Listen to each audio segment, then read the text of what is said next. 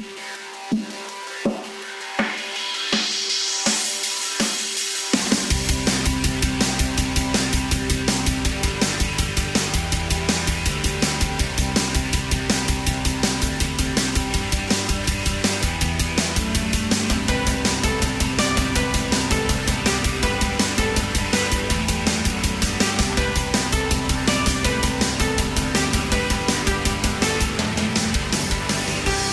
Celebration Rock podcast presented by 93XFM here in Minneapolis and uproxx.com. I'm your host, Steven Hyden. My guest today is Shawn Everett, and if you don't know his name, you will definitely recognize the albums that he has been involved with as a mixer, as an engineer, as a producer. He won the Grammy in 2016 for his work on Sound and Color, the Alabama Shakes record. My choice for the best sounding rock record of the 2010s.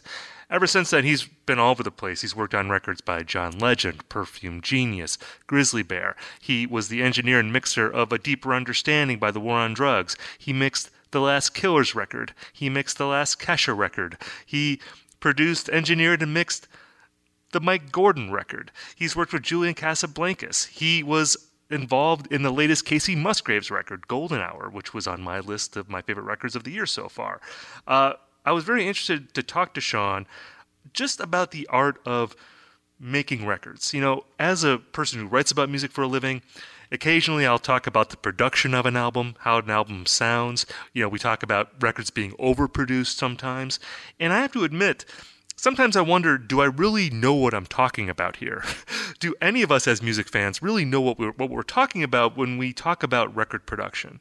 So I wanted to talk to Shawn about that. What exactly does a person in his position bring to a record when the Killers hire him, or when Alabama Shakes hire him, or Kesha, or Kacey Musgraves?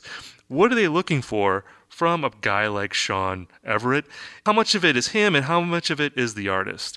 And uh, Shawn was a great interview. You know, sometimes you talk to these people who are involved in the minutia of recording artists, and uh, you, you can't really understand what they're talking about. You know, they're so deep in the weeds.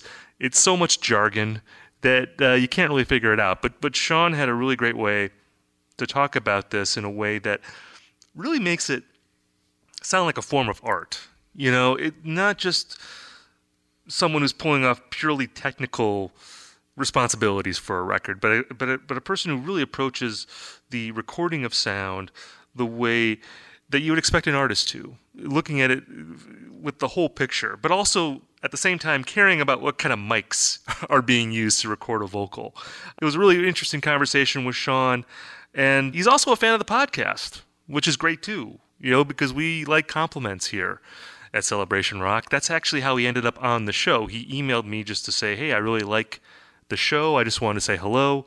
And I knew who he was because I saw his name in the liner notes of so many records that I love. And it was very flattering to hear from Shawn. And I thought, come on the podcast and, and talk about what you do. So I'm very glad that happened. I'm very glad that people send nice emails sometimes, you know, because sometimes you don't really hear nice things from people, you know, no matter what you do, whether it's on social media or you know, just out on the streets, it seems like we get a lot of negative feedback sometimes. It's nice to tell someone that you that you dig if you dig what they do to tell them that. Um, and I have to say that I've I've I've felt pretty lucky in this regard lately because um, I've been getting a lot of nice emails about my book, Twilight of the Gods: A Journey to the End of Classic Rock. And Derek, that's what I call a segue into uh, self promotion. Very good. Yeah, Very thank good. you very much. Uh, yeah, my book it came out in May and it's done really well. It's gotten a good response from people. The, the feedback I've gotten uh, has been really great. A lot of people tell me that they feel like they could have written the book themselves.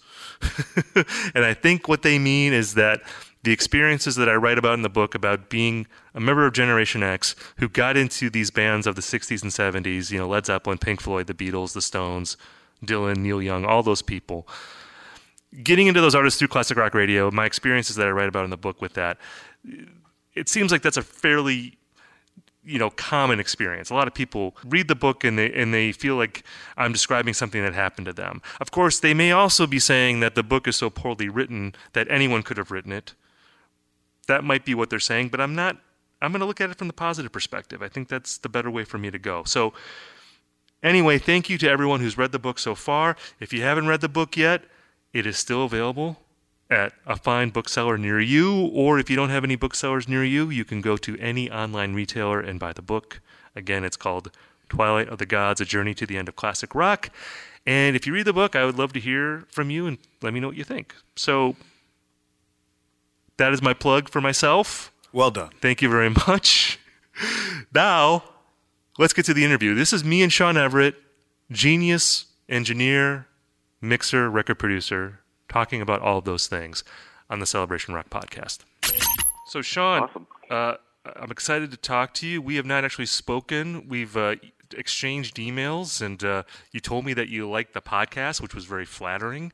And Oh, thanks. and uh, and uh, you know, I instantly knew your name because you your name keeps popping up in albums that I love. So I thought it would be a great opportunity to talk to you about your career and also just about the mysteries of record production.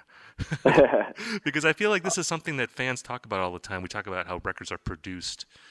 And I always wonder like if we are actually talking about the right thing or if things get projected onto albums that we attribute to engineers and producers and if if people really know what they're talking about. I don't know what your thoughts are on that. Like when you hear people talk about production, like do, do you feel like people actually know you know like like when they say like oh this record sounds good, Right. are they talking about the right things or are we just sort of projecting on onto the onto records in that way? Um, I'm. I mean, it's it's it's hard to kind of um, know really. I mean, like um, sometimes like like it's it's it's it's it is a lot about uh, production and recording and uh, I mean how it's how it's made, but it's also kind of I mean also the player. I mean sometimes like you'll have like a um oh sorry got a dog. I had this door closed and all of a sudden chaos.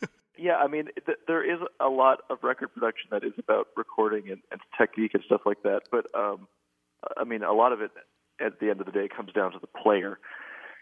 Um, like uh, you just um, like years ago, I remember um, I was going to work with Weezer, and and I remember having like grown up and hearing that their guitar sound was like that that like like that chunk chunk chunk that thing and um, I was kind of stressed out about how to do that guitar sound the first day because I was like, oh my god, I don't, I don't even know exactly what that is and how to do that, and, you know, and I was kind of had all this anxiety about it, and then um, it turned out that whatever I didn't really have any kind of setup at all to set up a guitar. It was just like a um, random amp and a random guitar, and it, and I just kind of um, handed it to him, and I was like, uh, here, and then I just randomly put up a mic and then instantaneously he started playing it just like the the sound came through it. It was like, oh, it's just him.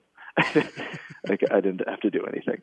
What, Um, what do you feel that you do uh, provide? Because like I, I was talking about this this morning. I was listening to Sound and Color, the Alabama Shakes record, and I've said this numerous times. I think that is the best sounding, certainly rock record of the decade. I just Oh, I mean. I mean, and that is, and, and they're a great band, obviously, and and that has a lot to do with them.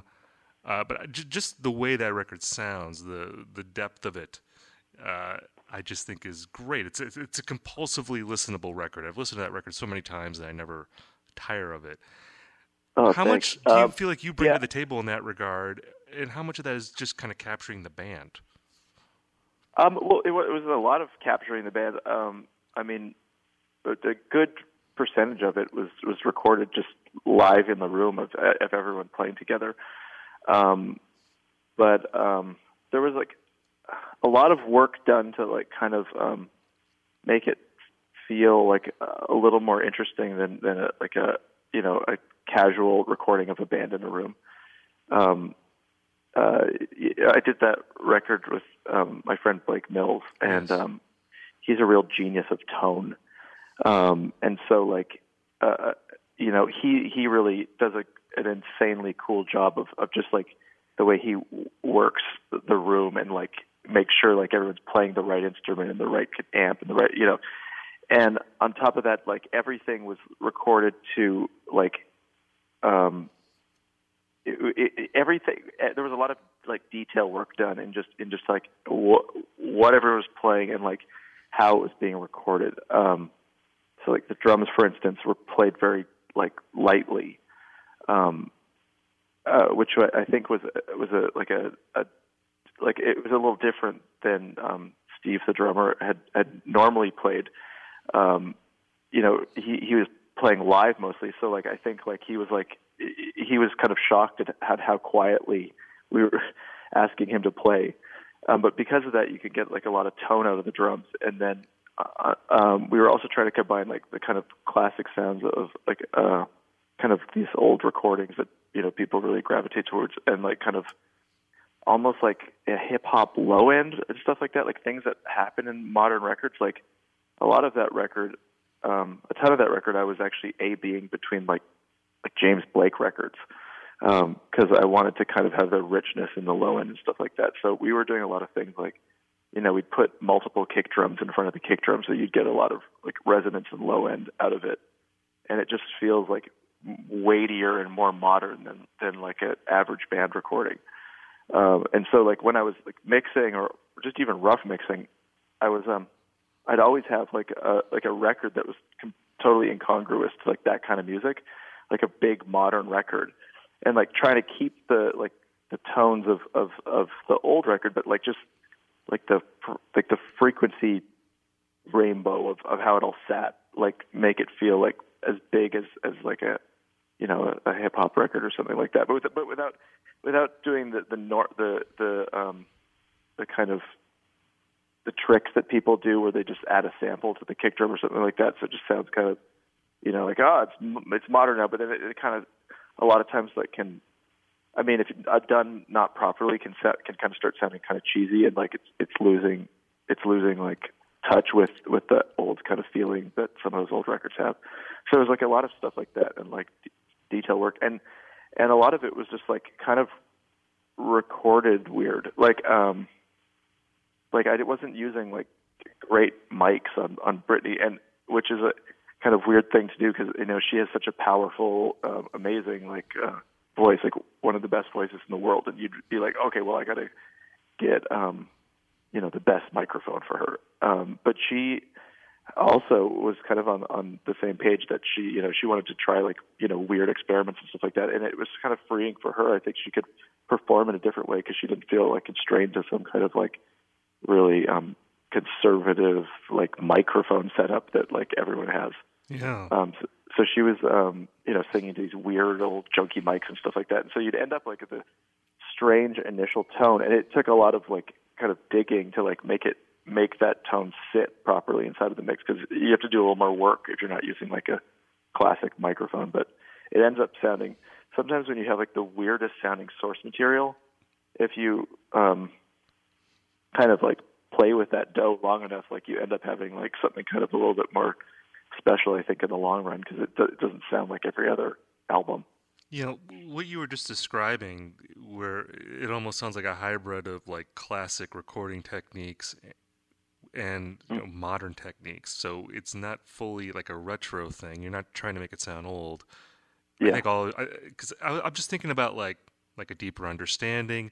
You know, the Kacey Musgraves record, uh, Golden Hour. Uh, and a lot of the records you've worked on, they have a warmth to them that reminds me of like listening to albums from the '70s. But like they're not. It's not like a slavish recreation of a record from that time. Like it feels like a modern record. Right. Eh, Would you say is that a pretty accurate thing of like what you're going for a lot of times when you're trying to capture something?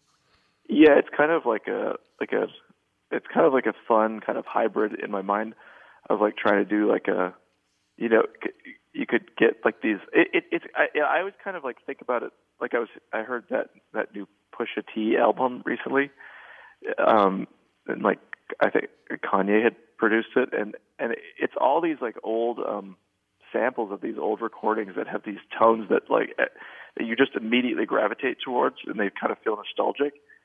And I mean, but obviously he's like recontextualized those those kind of old sounds into like a modern format where it sounds like this huge like kind of hip hop record, and you're like, um, like how did how did that how did he do that? And I mean, like it's just by like taking these um, kind of classic tones, these these familiar feelings, and then just kind of like twisting it a little bit and like putting a little like little lemon sparkle on top, so it feels like he- heftier and weightier and, and more you know more in line with with what you know is currently happening. um, and yeah, I mean, I I, lo- I love that kind of weird contamination.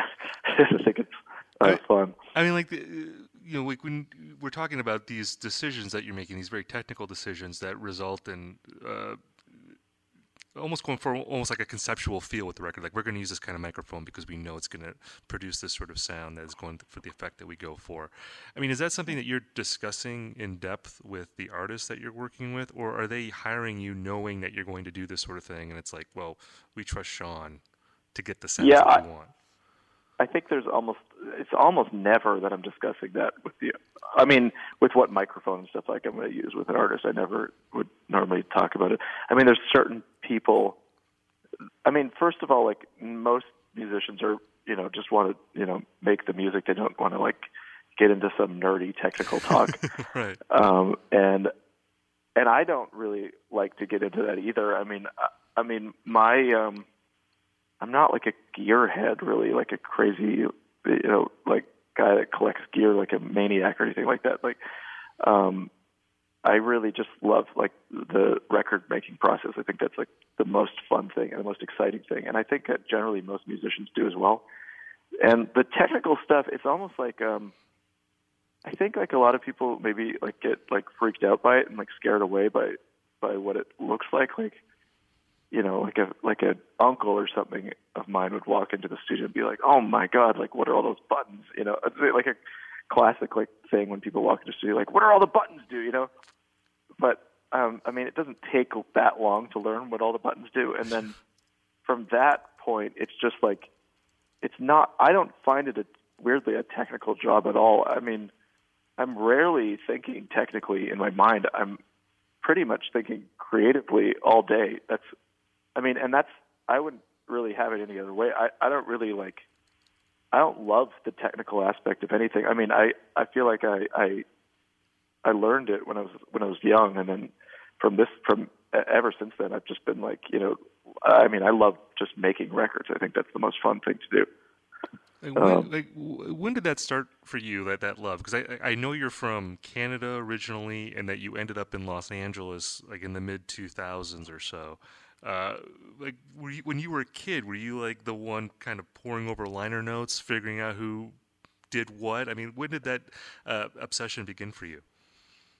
I mean, pretty much, pretty much right away. I mean, I remember I had like a, a Nirvana record, and um, and there was a. I, I looked at the back cover, and it said mixed by Andy Wallace, and there was a guy in my grade named Andy Wallace, and I was like, "What is mixed?"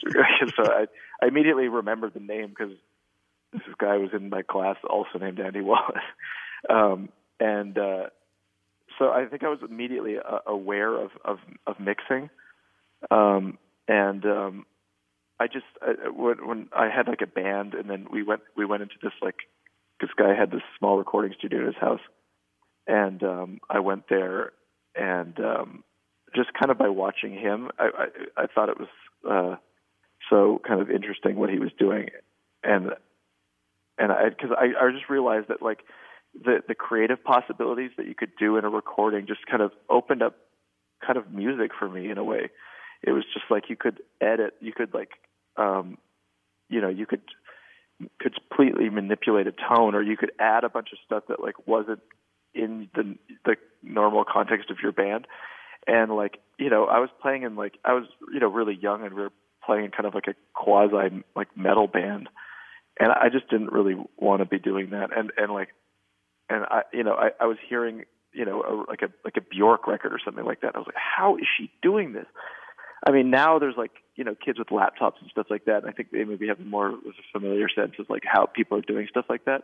But just like all this like crazy the manipulation of sound and just like this like freedom, I didn't know how to do it, and so like it became frustrating with me like playing in the context of a band and being like, I just want to like learn how like, everything is done. Like you know, you'd hear any rec, any literally any record, and just be like, how did they do that? What how, what is going on? And so I just, um, asked my my dad for Christmas for some kind of like recording anything, and back then they had these like Roland um, like multi-track like like kind of systems. Like it, it wasn't even like a, it it like now you can get like a computer-based system to record, you know, like but like back then it was like this like um you know like a standalone unit and he bought me one of those and immediately i think i feel like my my life kind of changed i mean i was always like kind of like nerding out in my room making stuff like when when i was a kid like i'd be drawing or like making a little movie or something like that and somehow it's just like harnessed you know that part of myself into like one zone and then i i just started experimenting i had another friend this guy named John Gant, and we just like um, loved experimenting. And I think for like several years at the end of high school, we just like tried, you know, everything you could think of. Um, like you could, you know, like what if we record this mic underwater? You know, put the mic in a bag and just like try like every single possible way of doing something, you know. And it was just like really so like um experimental and fun and creative and I was just like, oh my god, like this is what I want to be doing. Um and I feel like that's pretty much what I've been doing ever since then. You, you touched on this a little bit earlier when you were talking about mixing, and you you, you mm-hmm. noticed Andy Wallace's name in the liner notes of I think that was mm-hmm. probably mm-hmm. Nevermind. And Andy Wallace, of course, his name has appeared on hundreds of records probably. And if, if you don't know the name Andy Wallace, just look in your if you still have a music collection anyway, you should look in the liner notes. You'll see his name in there. Just like for the layperson here, can you give me a sense of like what exactly does a good mix do on a record? Like a, like someone who's a great mixer who works on a record, what can that person do versus someone who's maybe a bad mixer or mediocre, not very good, or you know, what what what what? I guess how does that process elevate a record? Well, I mean, it's I mean, it's funny how like different people um, listen to records. Like, I mean, some people listen to a record and they just hear, um, you know, the, the lyrics. I mean, uh, most people do. They, they, you know, that's the first thing they gravitate gravitate towards because it's like the human voice, and um, they're saying something to you. Um, weirdly, I'm. I mean, I've become so accustomed to listening to the mix that I, I sometimes realize I've listened to a song 150 times and I've never listened to the lyric before. um, um, but it's just like um, the you can. It, there's a, it's such a wormhole. Um, all aspects of music I mean, you could be listening to guitar. If you're a guitar player, you can listen to the guitar parts, and, and you can really just like go into like an infinite wormhole of like the minutia of the guitar part, or like how it's played, or, or that tone, or stuff like that. And it's just like I feel like there's so many ways into um, a recording or a song that like you could you could spend your life just kind of analyzing one aspect of one way of listening to a song, and I feel like a lot of times now I've just been listening to like the way things are mixed or produced or something for so long that it's it's almost hard for me to like just enjoy music anymore. Like I, I sometimes feel like um like just put on a record and go like, oh, I am just sitting here like you know like bathing in this emotion. It's it's it's I get so distra- almost distracted by what is happening with everything. Um because it's you know it's just like a, my entire life spent listening to those that aspect of of, of a recording. Yeah. Um, and it, I feel like sometimes because when I go to eat like a meal or something at like a nice restaurant or something like that, like I just eat it and like if it's lasagna, it's lasagna. You know, there's no, I don't, I don't have like the whole back catalog of information of like oh and then the the salt and then the the milk, you know, like all these right. things that you know, like a great chef would be like, like thinking about when they ate a lasagna. To me, it's just lasagna. So when most people hear, I think, a, like a mix or a, a song or something like that, they just hear the song, which is sometimes I just really like. Sometimes I wish, like at the end of a record, I could hear the music that we recorded, like you know, maybe my mom would, you know. right. Um, I mean, is there a particular but, album that comes to mind that is just like a geniusly mixed album to you? Uh, yeah, I mean, I mean, there's there's, there's like a, a few guys that I just think like are so amazing. This this guy Tchad Blake, it's a T C H A D. I mean, he's like two like a lot of um guys that kind of work in this, you know, like kind of part of the field. I mean, his name comes up and people just like salivate. I mean, he's so incredibly good. um, just the way he kind of works with tone is so it's so hard to describe. It's it's it's just like this this he uses like distortion and different things in just ways that like it, like a great chef would, where he just like kind of adds it as like peppering on like different instruments and stuff like that, and like he'll just use he uses like um these old um things like called SansAmps when when a guitar player um wouldn't have a um you know an amp you know like this is like kind of outdated technology at this point but like you know way back at you know late 80s early 90s or whatever they didn't have an amp and they wanted to play at home they'd have this SansAmp. And so it, they'd plug into this and it would kind of give them the distortion. And he kind of found one of these and and you know it didn't I don't I don't think I think he rarely even uses it on a guitar, but like he started using it on drums and stuff like that. And um and the way that he kind of like builds it into the tone and just adds these crusts and different things to it, it just it's so um incredible. Like I just I hear one of his recordings and sometimes I'll put in like when I'm mixing something I'll put in things as references and like a lot of times I'll uh, like I won't I won't even be thinking about what I'm putting in and then I'll I'll have like maybe five or six tracks in there just like to A B between when I'm working, and I'm, and every time I'm like, oh my god, it's it's like it's like it's Tchad Blake. Like, you know, sometimes every track in there is mixed by Tchad Blake. I'm like, how? I didn't even do that on purpose.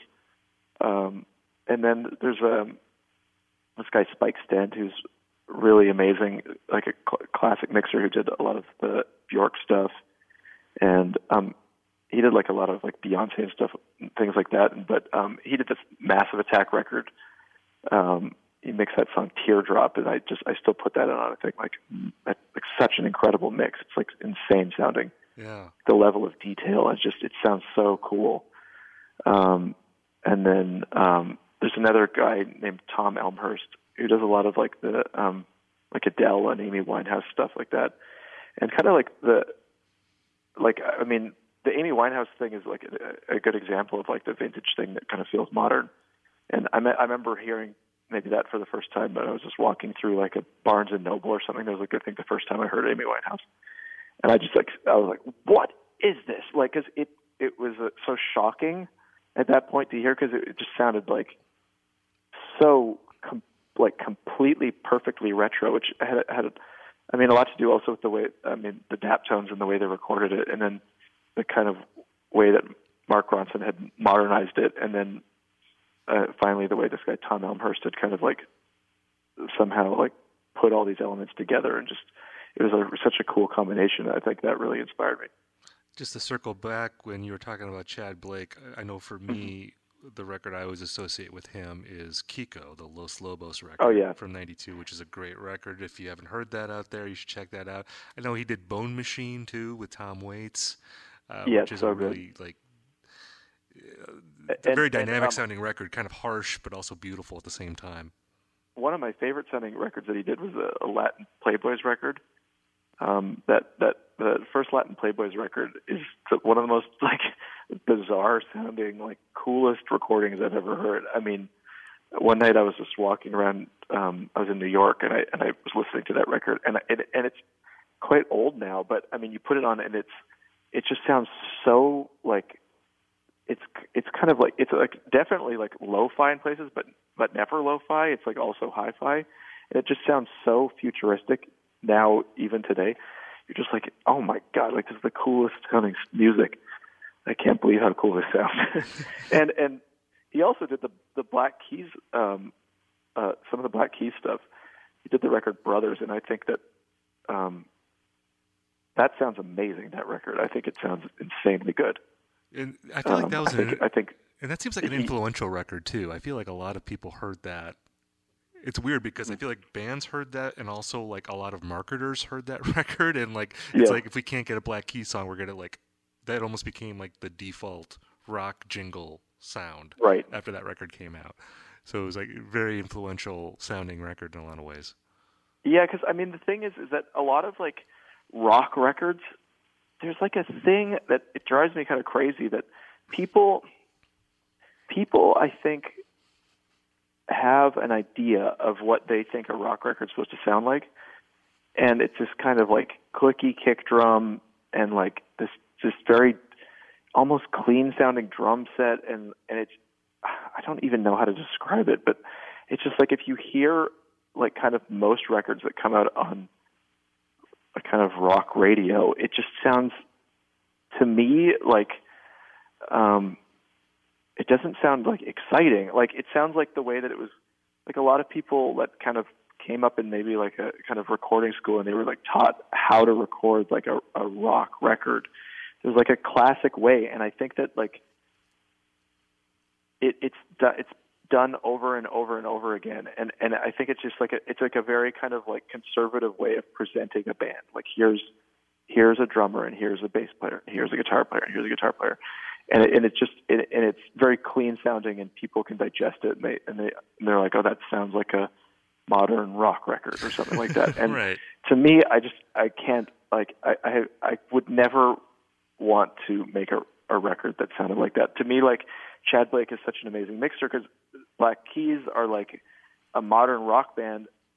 You know, they're a huge modern rock band, and their records do not sound like that. Like they are super like interesting sounding in the way that they are produced and mixed. Um, and I and I think that that's like that's really important for like the survival I think of of rock music that because if you listen to rock records from you know like the Beatles or Led Zeppelin or anything like that those are weird sounding records you know like they're really weird sometimes smaller than you think. And um and like if you just A B them between like modern records like you hear how quirky they are and like how abstract they are. And like you know at at the time when those records were coming out these people were like inventing um these like techniques that that that would eventually become photocopied and photocopied and photocopied to like now how it presented with what the sound of a, of a modern record is. Right. And I think those old recordings are so interesting and so weird. And I mean, I, I think that like if if like somehow if we can get more of that into like more of that kind of experimentation with tone and stuff into um, modern records, I think that that that would be really important to the survival of rock music. Well, and, and, Um, and what you're because, talking you know, about, you hear stuff like, you know, a new hip hop record or something like that, and it's just crazy. Like they're just like because it, it's that that genre is um, it's new and it feels fresh and it feels alive and it feels like you can do things that are so wildly experimental and just completely out and like and everyone um is excited about it and that like it can be a number one record and be completely insane right? and i think that that's the way rock music used to be but now it's kind of become solidified as to like what rock music is and and people become fearful or scared of doing something that like leaves the comfort zone of the genre Well, and it's just like a failure of imagination from what you know. Again, I think about sound and color, and I think when I listen to that record, I it makes me think like, oh, this is like if Outkast were a '70s hard rock band, or if like Led Zeppelin had recorded at Muscle Shoals. You know, it's like it's taking these different things that you maybe on paper don't think belong together, and yet sonically you find the sweet spots where it, you know these different influences totally enhance each other, and it becomes this rich, full bodied sounding recording. oh thanks Yeah. Um, yeah, uh, yeah. I mean, yeah. I mean that that. also, I mean, when we were making that, we were like, I think, all a little bit um, fearful of like, not fearful. I mean, that's the wrong word. Um, but like, kind of tentative. Like, what are we doing? um, hopefully, like, uh, the, anyone will like this record. I mean, I was, I was like, I was a little bit scared. Like sometimes, like, like how far are we pushing this? You know, like, um, but uh um but i mean i'm i was excited that when it came out and and it wasn't like um completely panned you know because i was thinking like it's some the first song that we recorded was this song called gemini just kind of further late, later in the record and it's it's a really abstract song and um you know her voice has like this like weird like pitch shifter on it and it's like there's a lot of space and and like emptiness in the recording and this crazy laser guitar comes in and stuff like that. And it was the first thing we recorded. And I was like, oh, this record's going to be sick. Hopefully, like, um, hopefully anyone likes it. I mean, like, and obviously, I mean, that record was a big success, and it was a big success for you personally. I mean, you won the Grammy for that record, very much deserved. After that, you know, did you feel, or do you feel now that when people hire you, that are they looking for something specific? Do you feel like you have a sound that you're associated with? I mean, we kind of talked about before that hybrid of traditional uh, kind of recording techniques, but also having big ears and a lot of imagination and, and not being afraid to also be forward looking. I mean, that's um, kind of a vague idea. Do you feel like you have a sound that you're associated with? I I, I can't totally tell because uh, I mean I'm always in here doing it, but um, right. I mean I'm sure that maybe people do hire me based on something a sound that they're hearing. Because I mean, like Kacey um, Musgraves, for instance. I mean, and you're not the only one who worked on that record. There's a, there's a couple different mixers, uh, you know, in the liner notes for that. But I mean, do you feel mm-hmm. like there was an idea of like, well, this he will maybe give me an indie rock feel here. That's not totally traditional country. I mean, did you feel like you kind of like the indie rock slot on that record in a way?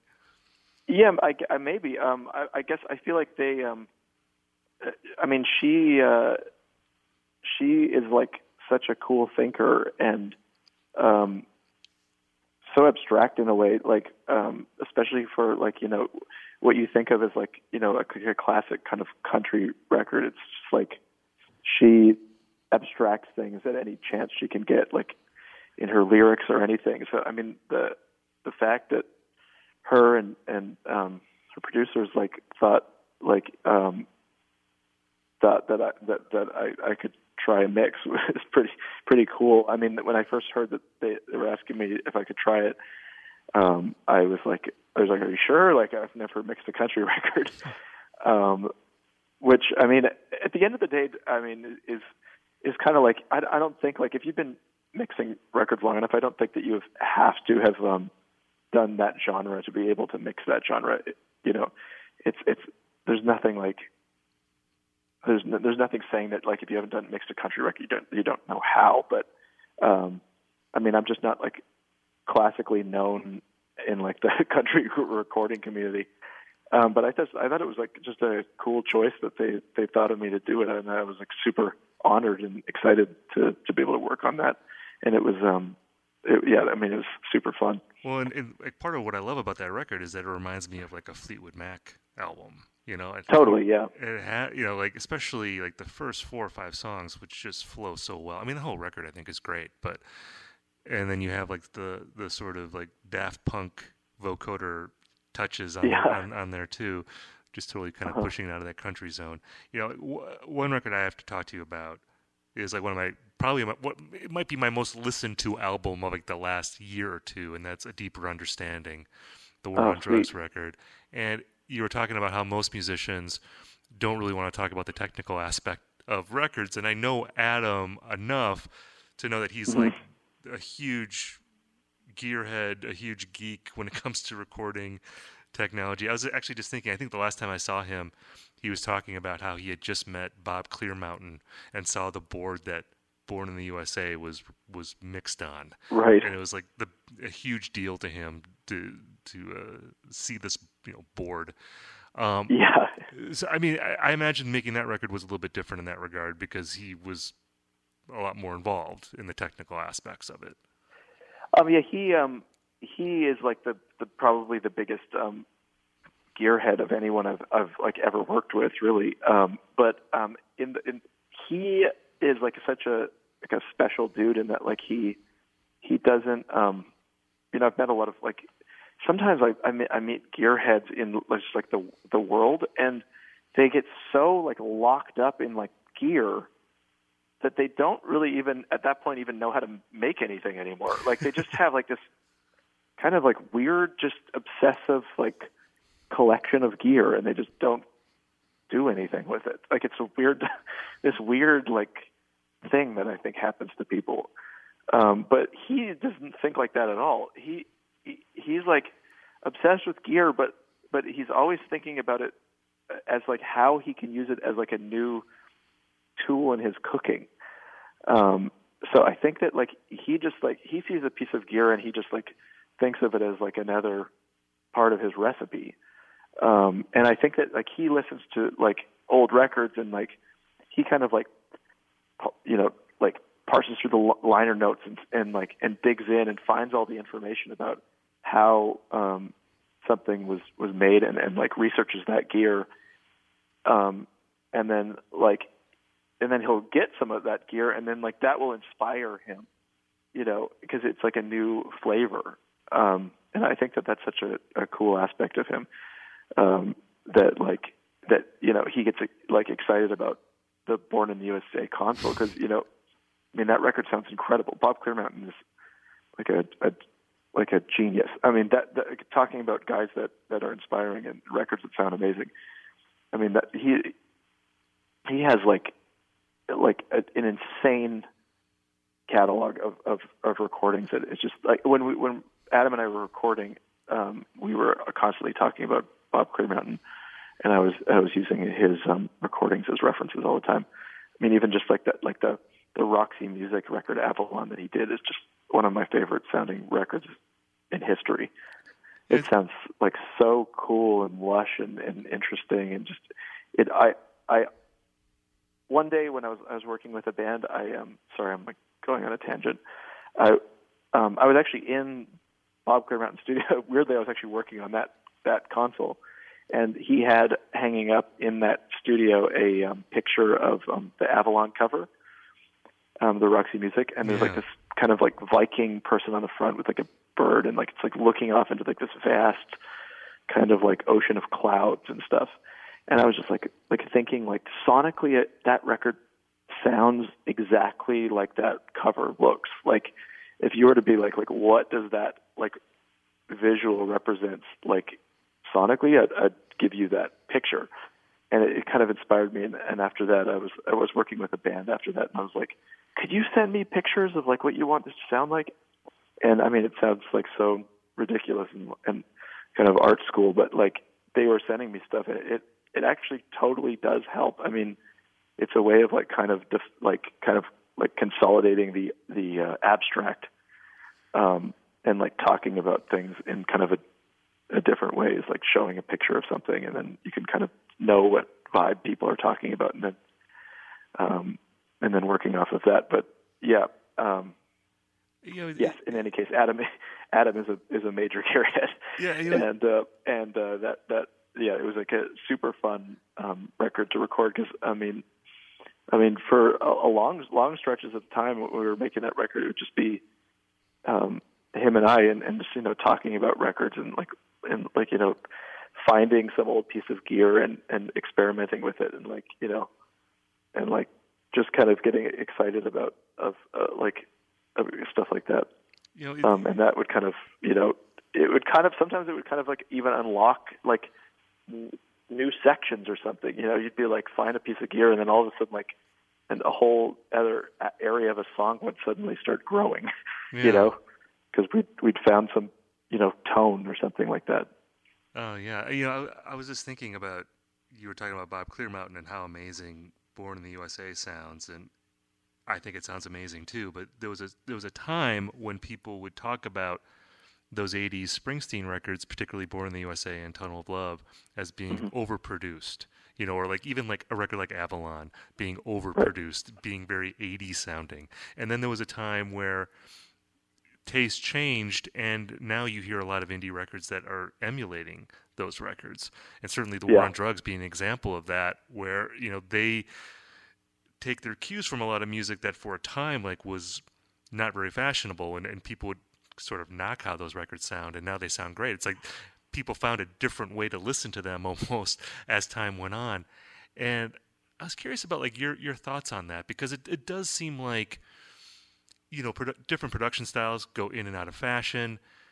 Things that were called overproduced maybe in their time later on people re- revisit them and they say no that sounds perfect it you know it shouldn't have been any different at all Mm-hmm. Why do you think that happens? Like, wh- where does that shift come from? You think? Do you, do you have any thoughts on that? Yeah, I I mean, it might be kind of style and stuff, like the way people, you know, wear their jeans or something.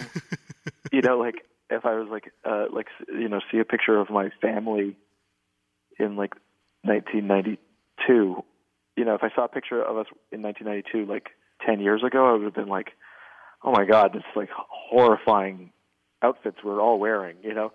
And then, I mean, I saw a picture of our family in 1992 a couple days ago, and I was like, whoa, we look so cool. like, like I, I was like, you know, I was like telling my sister like, what a cool like um your pants are so cool like you should you should wear those um um so I don't know. I just I think it's like things that just go in and out of fashion. I mean, maybe when those the the like, for, I wasn't really like cognizant of like reality when when Born in the USA came out. Um, like I was just like too young. I mean, I didn't know what was going on. So I mean, to me, I don't hold the same kind of like, um, like kind of the, those those those feelings towards those records that maybe somebody that's older than me would would would still hold a grudge like ah oh, it's overproduced.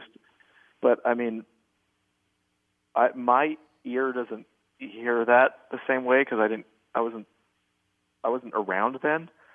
Um and and so like i like now what overproduced means is completely different when that than what that sounds like. That sounds doesn't sound overproduced at all in the context of what a overproduced record sounds like now.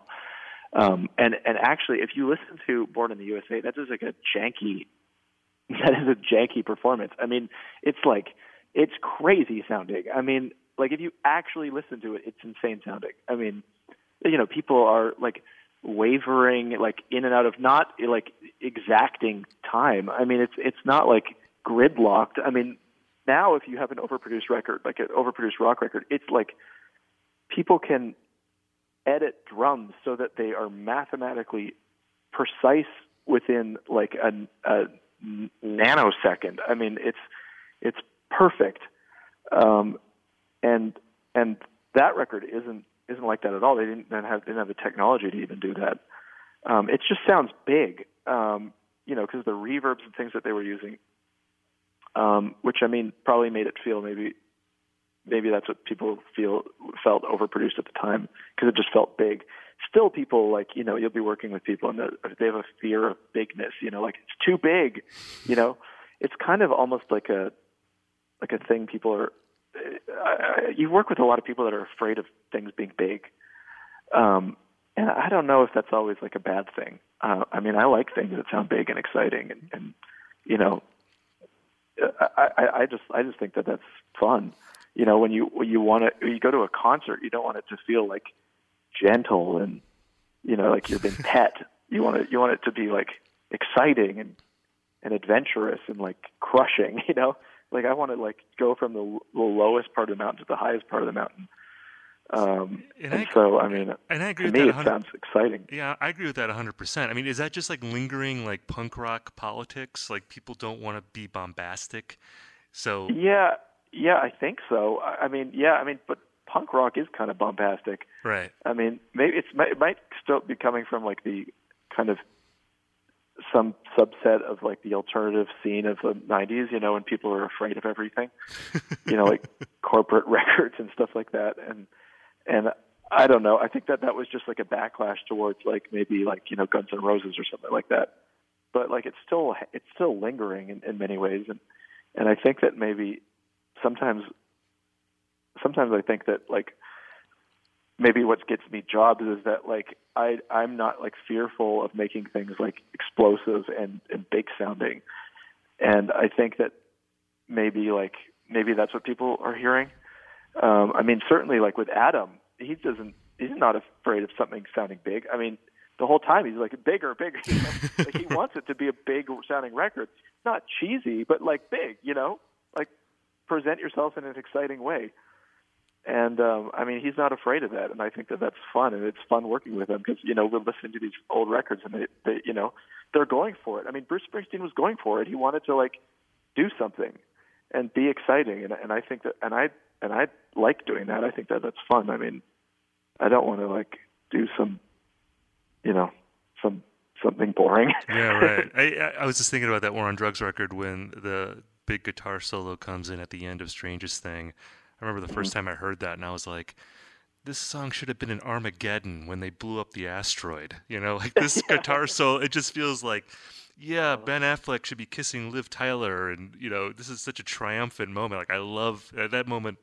Still gives me chills when I hear that that Oh, guitar thank solo. you. Like I love the Yeah, I mean- bigness of that. Yeah, I mean, I lo- I love doing stuff like that. I mean, I mean, yeah, I mean, like that. We we, we recorded that song for forever, just like continually overdubbing more guitars and trying, you know, trying things, just trying to like in an effort to make it like as emotional and big as it could possibly get there. You know, because sometimes, I mean, uh, I'm I'm not saying like things should always be big. I mean, sometimes like a record doesn't call for it. It's like a you know, a thoughtful, introspective record where it's just small. And even at that, even when you're making that kind of record, I don't think it should be boring. It should at least be um, exciting sounding. You know, Yeah.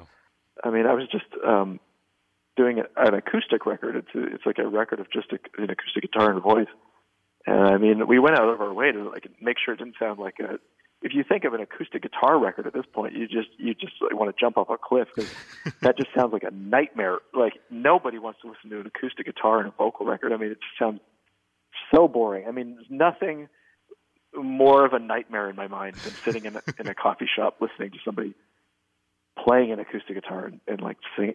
Just, I mean, unless it was like the best songs ever, but like generally that brings up so many images of bad things in my mind. Right. So like, um, I mean, we went, you know, out of our way to make it sound exciting and, and like like some some kind of new take on that, as opposed to just being the you know a mic and a mic and you know and this kind of like this antiseptic you know thing. Well, I mean, because I'm trying to think of good examples of that. I think of like the early Elliott Smith records having that, and the atmosphere comes because you can hear the room that he's in, and you feel like you're in the room with him, and you can feel you can hear him like changing his fingers on the strings and him breathing, Right. and that's where a lot of the atmosphere comes from. Even though I, I mean, I, I don't know, I think he recorded that in a bedroom. I mean, there's really no production being done. Um, like, how else do you liven up a guitar and voice record? Well, I mean, a lot of it is the is the atmosphere of like where it's being where it's being presented. I mean, like like you can you you can do a lot with like room mics and stuff like and this and the record I'm talking about doesn't even there's actually no reverb there's no reverb and there's no like delays or anything like that. There's no like artificial effects to like kind of you know like the the kind of classic way of just you know making something kind of weird. Um it was just kind of uh I I was trying stuff with like you know room mics and and um different perspectives. I was thinking of it trying to think of it as like yeah, like in like a Paul Thomas Anderson movie, like Magnolia or something like that, when it's like kind of different like vignettes of different characters, and you're like, you know, um, it's just shot like from cool angles and different perspectives and dif- different colors.